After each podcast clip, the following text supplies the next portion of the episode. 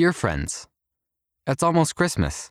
Children all around the globe are celebrating the birth of our Savior, Jesus Christ. In this friend, you can read about Christmas in Japan, page 4, Mali, page 8, and Mexico, page 20. You can also make Christmas crafts from other countries, page 34. Thank you for all the gifts of love you have given with your helping hands this year. Please keep sending us stories of how you are trying to help, like Jesus did. We look forward to seeing more of your stories next year. Merry Christmas, the friend. Salt dough ornaments.